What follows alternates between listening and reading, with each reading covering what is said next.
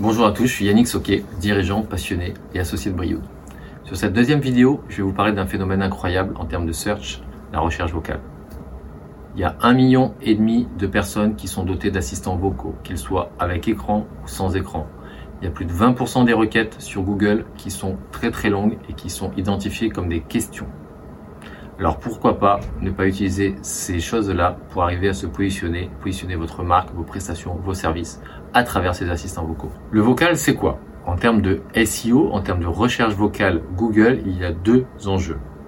Le premier enjeu, c'est la recherche locale. Que vous soyez un commerce ou un restaurant, aujourd'hui, on peut demander à Google quel est le magasin de mode le plus proche de chez moi, quel est le meilleur restaurant de tacos à côté de chez moi. Et là, Google ne va pas vous donner le meilleur résultat au niveau du goût, pour le tacos par exemple, mais il va surtout vous donner celui qui est le plus référencé, le mieux référencé à travers Google My Business. Le deuxième enjeu, c'est d'arriver à être positionné sur la position 0. La position 0, c'est l'encart qui est positionné tout en haut avant toutes les autres réponses. C'est uniquement ce contenu-là qui va être repris par Google Home. L'enjeu du vocal, c'est uniquement d'arriver à se positionner sur ces positions-là.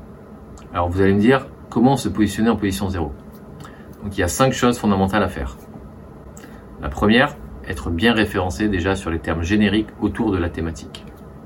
La deuxième, c'est d'arriver à identifier les questions les plus posées, les plus pertinentes dans votre secteur d'activité. La troisième, c'est de regarder s'il existe ou pas des positions zéro sur ce résultat-là. Et la quatrième, bien sûr, c'est d'arriver à créer de zéro ou à optimiser un contenu qui est déjà existant, long soit explicatif, bien maillé en termes de maillage interne, bien maillé en termes de maillage externe et donc le linking, et qui respecte critères techniques de Google.